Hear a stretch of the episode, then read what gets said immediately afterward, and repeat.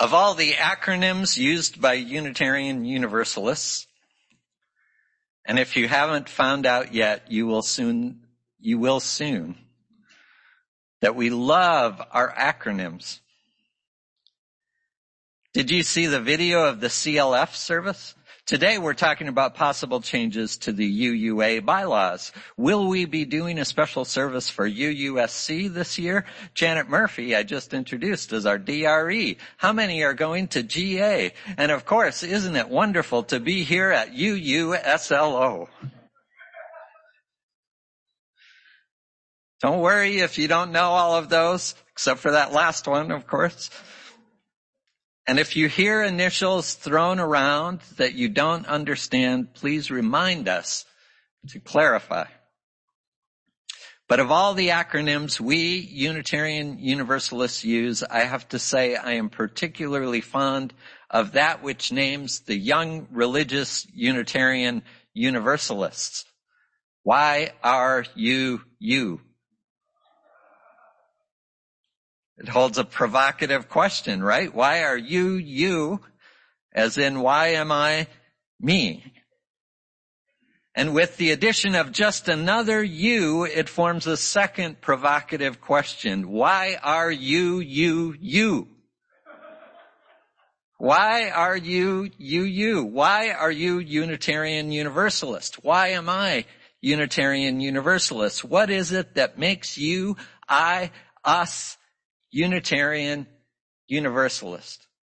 What is it that brings us together in community? Why do we come together? That inspires us to join together in worship, that sends us forth into the world with a mission. It is a question that has followed us throughout our history, and a question that we Unitarian Universalists explicitly and intentionally engage and re-engage on a regular basis. Those who have completed the homework provided in our newsletter will know this is exemplified most recently through the work of what is known as the Article two Commission, who are working on creating a proposed revision of the section of the U U A, Unitarian Universalist Association bylaws, that presently include the purpose, the principles, and the sources of this, what we call our living tradition. You heard the children's adaptations of our current seven principles earlier, and you can read the full text of the principles and sources in the front of each hymnal and on our website. For a time, just after the Article two Commission was formed, we included principles and sources in each service to refamiliarize ourselves with them, until congregants politely started saying, okay, enough already with the principles. Just teasing. Kind of. And you may very much like our current principles and sources. I do. So why change them? This is the answer provided in the recommended reading. For some institutions, the equivalent of Article two would be regarded as a permanent statement of belief. Ours, however, is a living tradition. We commit ourselves to regularly revisiting our principles and purposes to ensure that we are relevant, that as we grow in understanding, our principles and purposes grow too. Since new occasions teach new duties, we must continually examine our principles and purposes to see what is missing, what is no longer important, and whether the language communicates our core values to the current times. In other words, how do we best articulate in this place and time what lies at the center of Unitarian Universalism? Finding our center. It is not about finding the perfect words. It is a recognition that there are no perfect words, that every formulation we come up with will be partial, that every expression is of a particular time and place, that every articulation arises from the awareness we collectively hold at the time, and that precisely because of this we are called to engage with the process of finding our center on an ongoing, intentional, explicit basis. Because, let's face it, not having a single creed, a common sacred text, a shared allegiance to a particular prophet or story or formulation of truth can leave us feeling a little anxious. It allows us at our best to draw the circle wider still, to hear those voices at the margins challenging us to expand our understanding and acceptance, to not only draw the circle wide, but to redraw the circle, and in so doing to reimagine its boundaries and renew our understanding of what lies at the center. With joy, we claim the growing light, advancing thought and widening view, the larger freedom, clearer sight, which from the old unfold the new. But with each expansion, new understanding, reformulation, as we draw and redraw, as we move and change, the question arises, what then, or more accurately, what now are we? How would we best define the heart of our Unitarian Universalist faith today? What is at its center? Attempts have been made throughout history to answer that question. The Universalists in eighteen oh three adopted the Winchester Confession, a statement of belief that affirmed the central doctrine that God's love encompassed all in ultimate salvation. But they added a liberty clause that allowed individual congregations to adopt their own more particular statements of belief if they were not in conflict with this general profession of faith. William Channing Gannett crafted a statement in eighteen eighty-seven for the Unitarians called, and I love this, I love this title for its forthright acceptance of diversity way back then. It was called Things Most Commonly Believed Among Us. Not all of us, mind you, will believe all of these things, but here's a quick sample. We believe that to love the good and live the good is the supreme thing in religion. It's not bad. In eighteen ninety-four, a new preamble to the Constitution was adopted at the National Conference of Unitarian Congregations, stating in part that these churches accept the religion of Jesus summed up in love, of, love to God and love to man, but also stated that nothing in the Constitution was construed to be an authoritative test and that all were welcome who were in general sympathy with our spirit and our practical aims. Skipping ahead to nineteen sixty-one, there were the original principles adopted at the merger of Unitarianism and Universalism. And I want to read these just to give you a sense of what was um, agreed upon then. In accordance with these corporate purposes, the members of the Unitarian Universalist Association, dedicated to the principles of a free faith, unite in seeking, number one, to strengthen one another in a free and disciplined search for truth as the foundation of our religious fellowship. Two, to cherish and spread the universal truths taught by the great prophets and teachers of humanity in every age and tradition, immemorially summarized in the Judeo-Christian heritage as love to God and love to man. Three, to affirm, defend, and promote the supreme worth of every human personality, the dignity of man, and the use of the democratic method in human relationships. Four, to implement our vision of one world by striving for a world community founded on ideals of brotherhood, justice, and peace. Five, to serve the needs of member churches and fellowships, to organize new churches and fellowships, and to extend and strengthen liberal religion. And number six, to encourage cooperation with men of goodwill in every land. Why did we ever change those? I'm teasing a bit.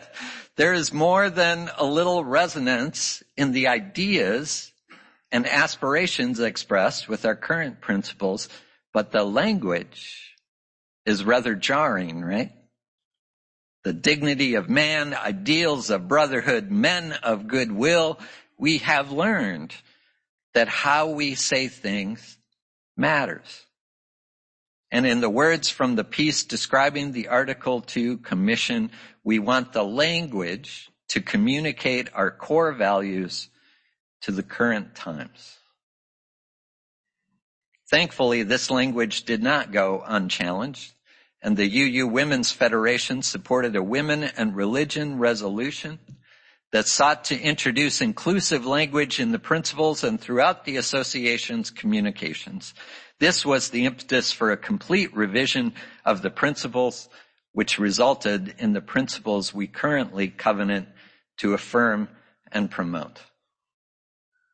Our seven principles, which have held a profound place in our congregational life and in the lives of many congregations, were adopted at the nineteen eighty-five General Assembly.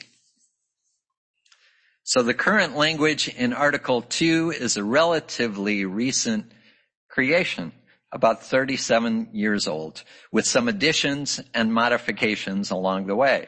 For example, if you look in our hymnals, in some of our older hymnals, you'll see that there are only five sources listed. The sixth source was adopted in nineteen ninety-five. The language of the second source was revised from prophetic women and men to prophetic people to include non-binary people as well as children and youth. This congregation, along with many other congregations, adopted the eighth principle.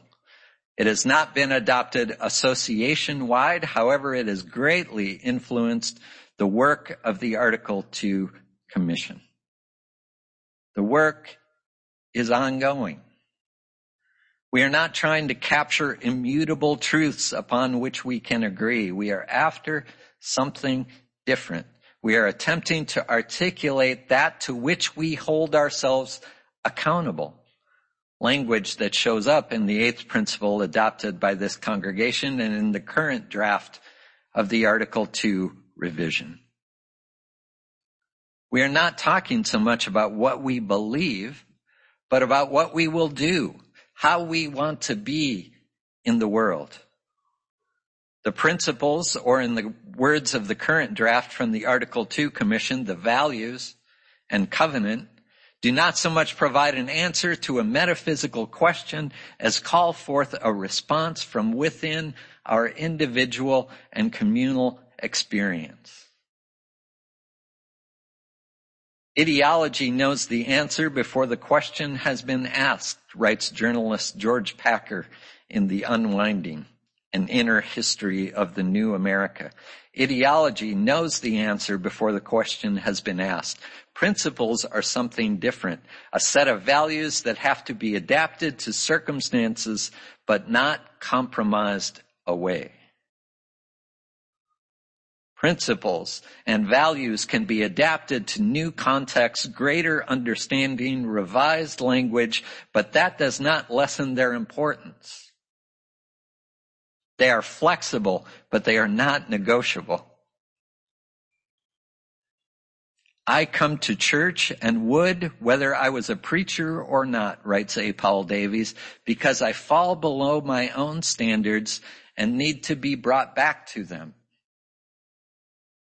The existing principles and sources have served us well, and whatever revision is affirmed by the majority of congregational delegates at upcoming G A's, General Assemblies, will serve us well as our best attempt in a particular place and time to create language that will call us back to our standards, that will inspire us to reach toward our highest aspirations, that will sharpen our consciences, that will remind us that there are things we must do in the world, unselfish things, things undertaken at the level of idealism. Our best and most faithful attempt to articulate our deepest values, reflecting our own desire to hold ourselves accountable to our own best selves and our own deepest hopes for the world around us. That is what I want to feel, as expressed by A. Powell Davies. I want to feel again the love I owe to all living things. My need for our principles and values arises from the stunningly obvious fact that I am not alone.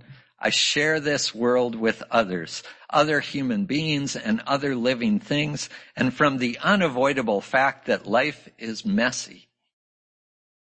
To reacquaint myself with what is at our center, with why I am U U, is to remind myself that this is not a place to hide, nor a place to get away from the world with all of its confusion and complexity, but a place to be with you all, engaging the world as it is, attempting to clarify what can be confounding, and gathering strength to move ahead with courage and, yes, with joy. So, I hope this will inspire you to stay tuned to our weekly news and to uh for information about the Article two proposals. As dry as that sounds, remember it is about the work of finding and articulating as best we can our center. It is exciting. It is important. It is about what matters. It is what comes to your mind and your heart when the question is posed, why are you, you, you? Happy New Year. I invite you now to rise as you wish and join in singing a New Year's song, number three fifty, The Ceaseless Flow of Endless Time in the Gray Hymnal, or you may follow the words on the screen.